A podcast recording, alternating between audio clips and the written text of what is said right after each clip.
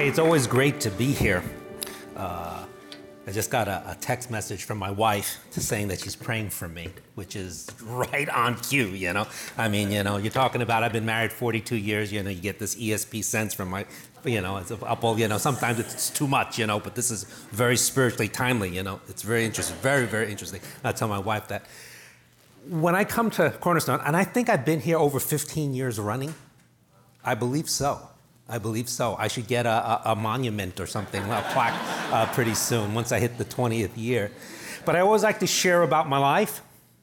And I don't know when I came uh, last, you know, I'm, I'm, getting older, I don't remember. I came, you know, a while ago, you know. And uh, I'll tell you, my life, like many of yours, it's, it's a journey. And it's one of the benefits that I have of coming here because this is like a pulpit away from home, is that uh, if you've been here for, for years and, and heard me. You've heard me through my journey. And I tend to be quite honest with you. And my journey right now is that there are some happy things, like I'm expecting my fifth grandchild in November. That is very, very happy. I have some neutral things, like the other daughter is, has just moved to Taiwan for three years with her three grandchildren, and they lived on the East Bay. So I'm a little neutral on that one, you know. I'm a little neutral on that one. There are chronic things, like my mother in law. And I, the last time I came, I shared that my mother in law suffered four strokes and is uh, in a subacute nursing facility in Los Angeles. And it's been almost a year now. And that's a chronic thing. And if you, have, you, you, deal with uh, uh, uh, loved ones who, who are you know, in a chronic situation, you know the burden and the emotional burden upon the family. You know, I mean, that's the big thing. But then there are acute things too. And I wanted to spend a little bit more time on the acute things because it has something to do with the message and something to do with my life too. Um, not this past Friday, but the Friday before, make it nine days ago. Uh, I went to uh, I went to my Kaiser, and if you know me, I don't like going to the doctor. Okay, I just I just don't like. The, I'm one of those. I don't like going to the dentist. I don't like I don't like I don't like anything. You know. Uh, so I went and. Um, I had a CT scan, and then the doctor said, "Oh, we should uh, uh, schedule you for MRI because about two and a half weeks ago, I was experiencing like a loss of like one percent of my vocabulary, and headaches and nausea, and uh, just a little brain fog, and uh, it was affecting my speech and my ability to complete sentences." And uh, they needed to do these things because they said, well, we got to see, make sure it's not the, the serious stuff, which would be like a stroke or a tumor or something like that. So uh, I got my results, CT scan right away. Uh, the MRI, you waited like a day or something, and it was negative. So they have to move on to what's causing my symptoms. And it's very interesting because um, I'd always like thought that that was one of my strengths of being a person, you know? Like there's always strengths and weaknesses in a person. My strength is not I'm not tall, okay? Uh, I'm not tall, I'm not athletic, I can't shoot the three-pointer, you know, that's not my skill. But one of the things that my strength was the ability to process very quickly and to speak. And when that occurred about two weeks ago, I said, Oh Lord, this is, this is really interesting uh, because I was having trouble completing my sentences. And the prayer is whether I would be able to preach and complete this sermon without major gaps in the message and whether I could stand. It's very, very interesting. And I was, it was almost as if, and I, and I texted uh, Pastor Terry. Uh, I said, I was almost at the point where I wanted a medical bye for this sermon. You know, it's like I think, ah, uh, you know, the dog ate the homework, you know, type of thing. But it's not a dog ate the homework. I still got some humor in me, you know, with the with the brain fog. But it was one of these like, uh, you know, I can't stand, I can't, I can't stand up, I can't speak, you know, like that. Uh, but I texted Pastor Terry. Said, well, I'm, I'm glad I didn't send that message because I think I could still preach. Which leads very well to the subject of this message of this sermon. For life is full of conflict. Life is not easy. Life has its ups and downs. And that's a proverbial statement. Everyone know, every, if you live long enough, you know that. The issue is how does your faith deal with the downs? Okay? what controls you, what guides you, how do you determine how you are to respond in the downtime? And it fits very well with the passage because uh, Cornerstone is going through, I think, the book of Acts, Rise, and the passage that was assigned to me was uh, Acts chapter 5. And Acts chapter 5 is one of the most unusual passages because it has one of the most iconic pa- verses of Scripture in terms of how your faith must be manifested in the midst of conflict. There's only a short portion that is written in your program because I want to uh, share with you the setting of this. I got to sort of take a, a minute or so to tell you what the background of this was. Acts chapter 5 is, is very, very interesting.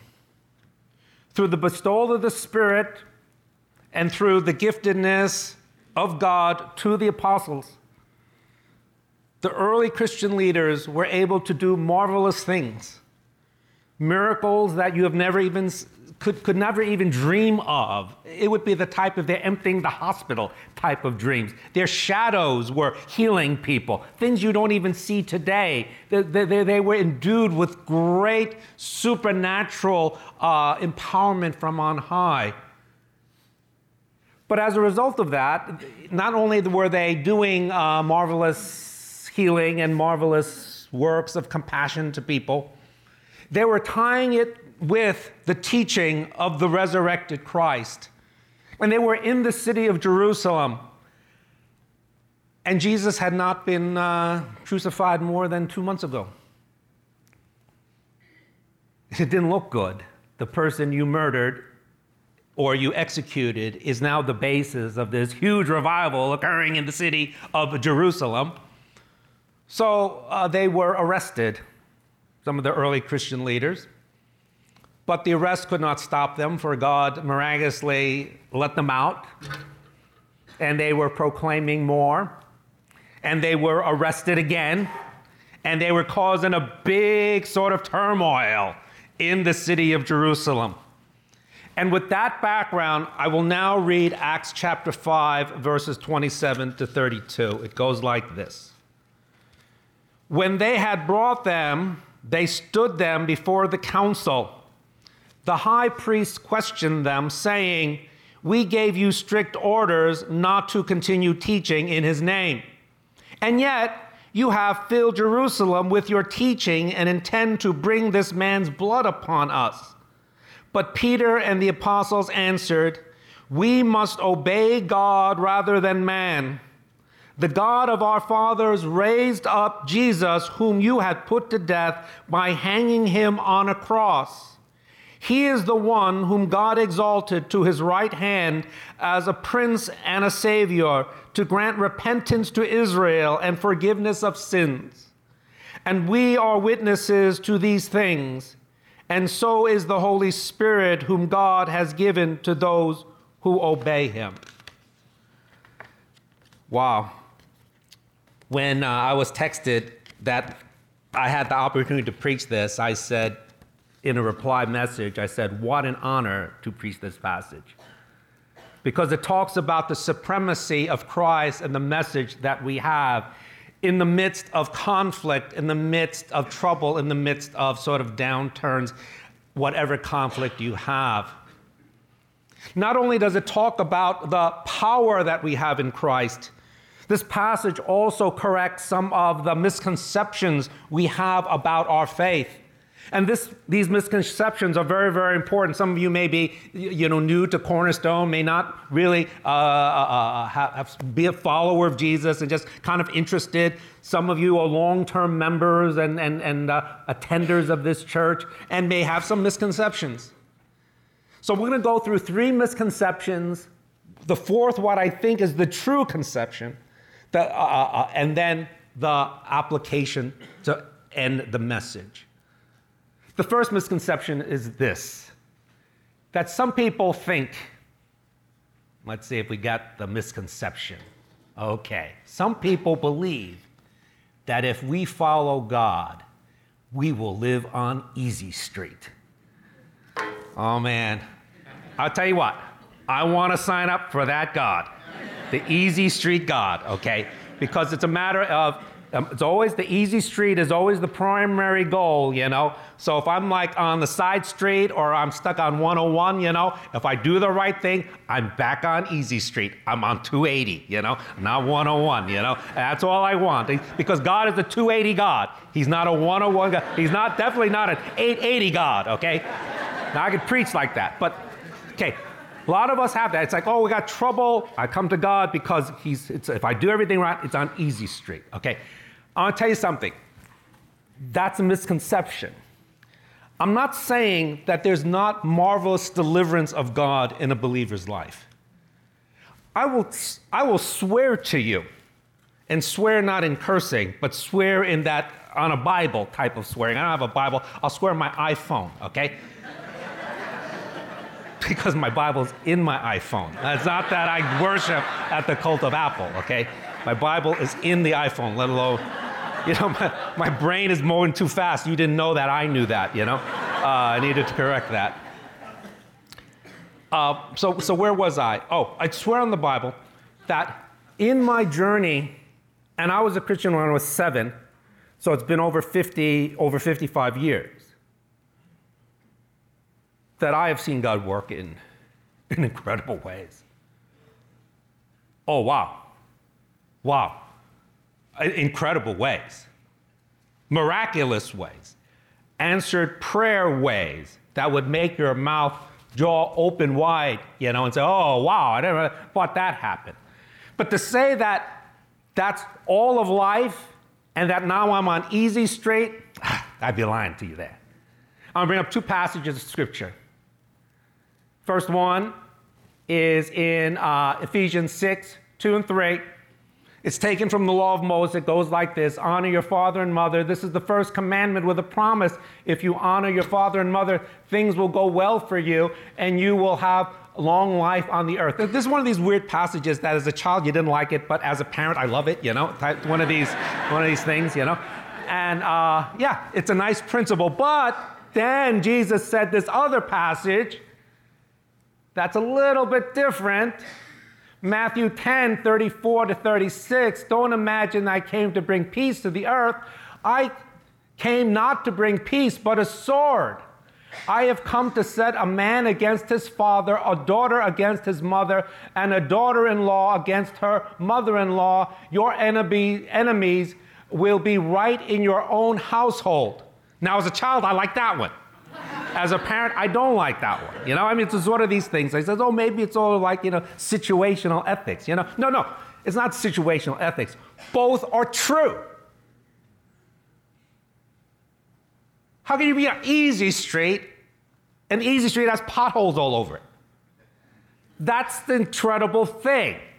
And this is a misconception because sometimes, oh, I come to Christ because, you know, all my problems will go away. I will tell you what, your problems and your burdens will be lightened. Okay? God will give you ways out. Okay?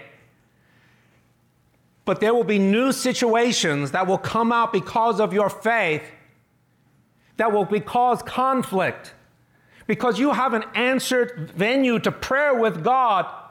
It's just that when you come to human to human interaction, ah, your faith in God may cause some degree of conflict in your life when I was really young. That's a long time ago. I grew up in New York City in Chinatown and Mott Street.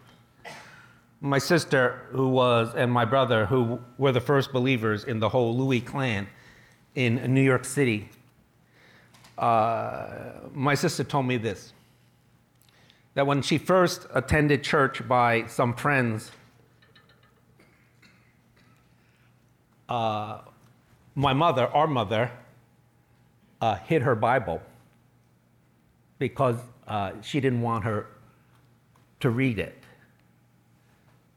and told us not to get baptized. You go to church so you know you don't get into gangs, you know, but you don't take this stuff seriously. Hit the Bible, and you know it's not like you know beating up, whipping, you know, reprimanding, but you know it was not a friendly thing, you know. So what do you do? What do you do? I mean, it's not one of these things that you believe everything's fine and stuff like that. No, there's going to be times when there's conflict because there's going to be times that the things that you hold will be in direct opposition to other, what other people hold. So, what are you going to do?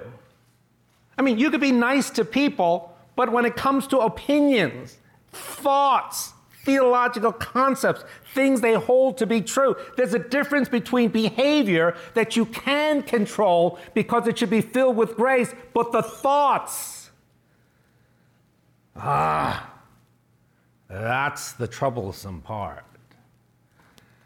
So, those who believe that we will always live on easy street, yeah, well, if you live alone, maybe, you know, you don't live with anybody, you know, you might be on easy street, but once you live with people, you realize life is not easy street anymore. You know? There's a second misconception that we have. Let's see if that comes up here. Some people believe that if we follow God, we will always defer to others. Oh, it's easy. We're on easy street, but when we're not on easy street, we always go the way the other person wants. We always turn the other cheek. Do unto others as others would like you to do unto them, right? Or you would like them to do to you. You know, that's my brain fog coming, you know? Whatever, you know what I'm trying to say, you know? Do what people want. Be a doormat for Jesus. Turn the other cheek. Oh, but that's not true. That's not true at all because in this very passage, that I am preaching on, Acts chapter 5. If this principle were true, Peter would have said, Oh, so sorry. You know, he's Asian, he would have went like this, you know. Oh, so sorry, you know. Uh, we should always defer to the elders, you know. So sorry, you know. Uh, thank you for correcting us. So, so sorry. We will stop doing this. We'll only do it with your permission and with the proper application and the licenses. So sorry. Now, they didn't do that because there is a time in which you do, do defer to other people, and that usually re- refers to actions, things you do. And as you grow in Christ, there's a strange thing. I believe as you mature in Christ, you get less picky and a little less OCD. Okay? Because you can defer to other people and you don't need to have your way all the time, you know? And that's a mark, I believe, of a Christian because by default, we always want our way. But as a Christian, we can say, well, you know, it's, it's okay. I'm a, little, I'm a little bit more flexible, you know, these days, you know? But there comes a point in which you can't be flexible. And it always comes that action, you can be flexible. The interaction, you can be flexible. But when it comes to what you hold, and what you believe. They realize, oh man, what, what's what in the world's going on? I can't, I can't defer to that. There's a third misconception that comes around. Some people believe that if we follow God, we will be prophet like and irritate everyone around us. I want to throw that one in. Because about a month ago, I met someone at my new gig at, at uh, Peninsula Bible Church in Palo Alto, and the person said, uh, uh, visiting the church, and I was talking to the individual, and the person says, uh, I, am thinking of leaving the church that I'm in because I, I can't find any church that agrees with what I hold. And I said, What other churches you gone to? And he said, Oh, I went to this church, and then they don't agree with that. I don't want this. And I said, Well, who holds to your view? He said, I really don't know anybody. And I says, But how do you know it's true? He says, But I believe that there are people who hold my view. I just haven't found them yet. And then we are talking, and then I said, we were talking about a theme that this person brought up, and I, I told my, my view, and the person said, Oh, that's a wicked view. I said, Well, I was really, you know, you know, that's really nice to say that wicked view, you know, things like that. And I told this person, I said, Well, welcome you to the church, but you know, I don't think you'll like it here because I don't know if you'll ever like anything you find there because there's no, there's no one ever that holds your view. But then the person says, Yeah, but you know, aren't we supposed to be prophets in this world? Tell people what they don't like, tell the truth of God. True. But if there's no one else in this world, to your knowledge, who holds to your truth the way you see it, I don't think the problem is with us. Okay? Call me, you know, uh, maybe a little harsh, you know, a little judgmental, you know. I don't think the problem's with me, man. I think the problem's with you. I think the problem is you go so far to the side of truth, you cannot even ma- manifest an ounce of grace to people. Why is that other problem there? Oh, but we're the prophet of God. Oh, we're the, we're the, we're, we're the new John the Baptist. I'm eating bugs and, and honey all day long, you know? ah, you know, bugs and honey, you know? You're eating your water, your vegan hamburger. That's what you're eating, you know?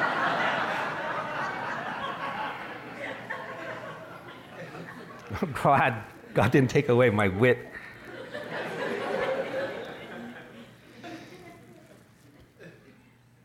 But some people hold this. Just tell it like it is, you know? I'll tell you what, I'm going to give you a passage of scripture. It's in Titus, book of Titus. They must not slander anyone and must avoid quarreling. Instead, they should be gentle and show the humility to everyone. Once we too were foolish and disobedient. We were misled and became slaves to many lusts and pleasures. Our lives were full of evil and envy, and we hated each other. Oh, and quarreling. Instead, be gentle and truly humble to each other. What is that prophet thing? Oh, yeah, there's a point in which you tell the truth. See, people get in, in, in, in, in problems in Christianity when you go into the extremes. All grace behavior, no conflicting thought. You know, oh, that's so anti Jesus, you know. Oh, all conflicting thought, no gracious behavior. Oh, you know, it's like, I'll tell you what. The truth is in the balance of those two things. And with us, that is when you rise, and that is when you truly understand the transforming strength of our Lord Jesus Christ upon our lives. And you realize how you are tra- tra- transformationally as behavior, and then you realize what you stand on as a child of God and how you live your life.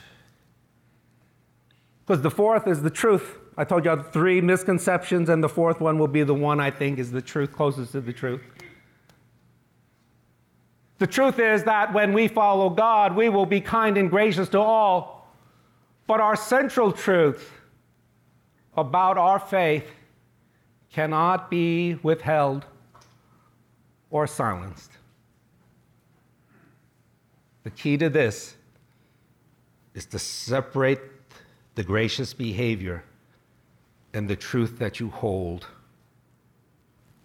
and to champion both, rather than to suppress one. You uphold both. How does that look like? I'm trying to like application. I got like five minutes left in this message. I'll tell you, in American society, there's a very splintered society now. And religion has a lot, is in this, one of the uh, themes within the conflict. You must figure out what the gracious behavior is. Always be gracious. I, I believe the believers are to be uber gracious, you know? That is what we are. But there's a point in that, so this is what we hold. I can't suppress what we hold. I will excel in the grace that we, we, we exhibit and manifest. See, that's the difficult aspect of being a Christian in America, which we're seeing a changing uh, sort of a, a, a religious, uh, social uh, uh, uh, setting in this great nation. But being a person of color, Last time I saw, I'm, I'm a minority, you know? And you know, minorities, we're getting better status. I just want to tell you that, you know? I view Christianity differently because I view Christianity as a minority. And when you view Christianity as a minority, you take a global view. And when you take a global view, this is the fact that 80% of Christians in this world live in nations that are not tolerant of their faith. The church planting with some Indian brothers, and the big turn and persecution of Indian believers, pastors being beat up, churches being burnt. China, the wave is now turning anti Christian. I don't even want to think about what it means to be a Christian in Iran, Iraq, Syria, Egypt. I don't even want to think about it. I mean, I don't even know how they even want to go to church on Sunday. Really, you know? 80%. And for those people, it's different than who you're going to vote for November. For these people, it's a matter of you want to get beat up. And if you don't, all you got to do is renounce your faith.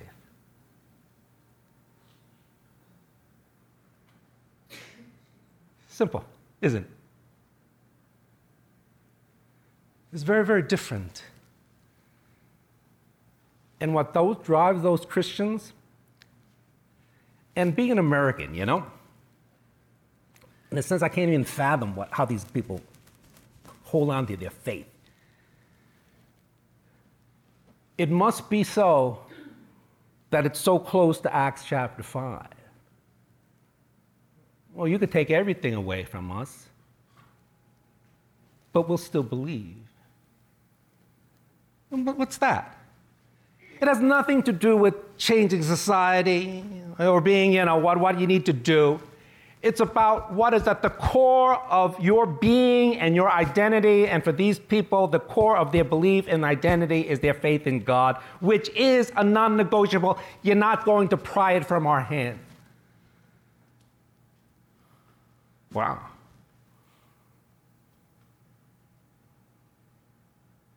For my sister, when she was growing up in Chinatown, New York, it meant to her and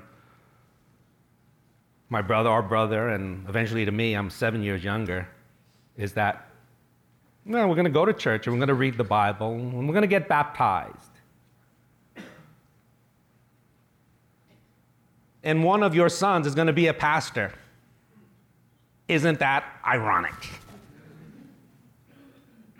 Why? Because I always defer to others? Is because it's always on easy street? No, no, we're always gracious to people, but there comes a time in which that which is your identity, at the heart and soul of who you are and what you hold to be most valuable, is non negotiable. I cannot. I, I, I, cannot. But we told you, Peter, not to preach. we, we cannot. We cannot stop. Ten days ago, I went to get a CT scan, see if I had a stroke. And when I came, uh, was negative, and then an MRI, it was negative. So I gave it a shot to come to Cornerstone, my pulpit away from home. And I walked through the door in the dark. I felt like falling. Because I've been here 50, over 15 years running, sometimes four times a year. This place felt strange to me. And a problem with hearing now. Noises bother me, which never did before. I like quiet now. I have trouble ending my sentences.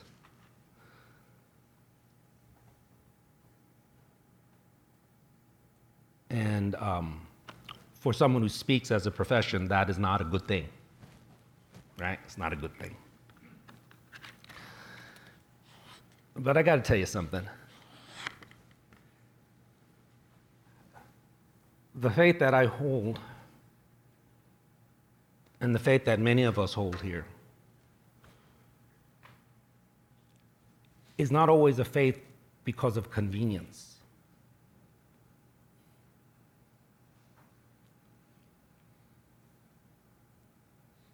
It is who I am.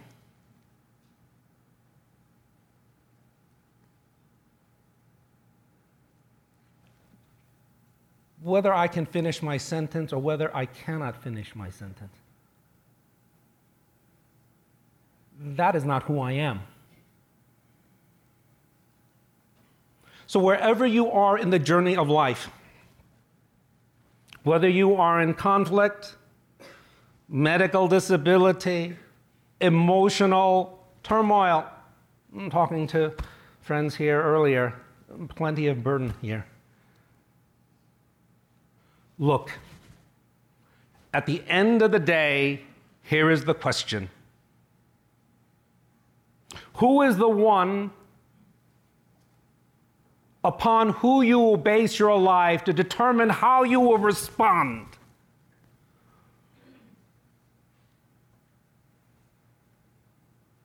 Sure, I have Kaiser, okay?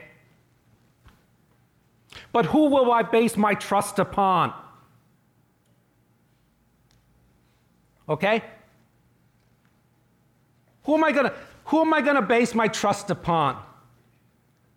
Who are you gonna base your trust upon?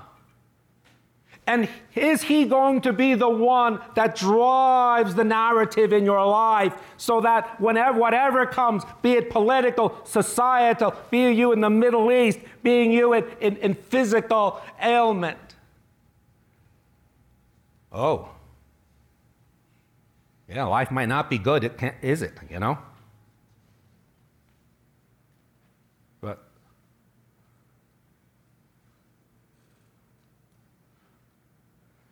I, I, I cannot stop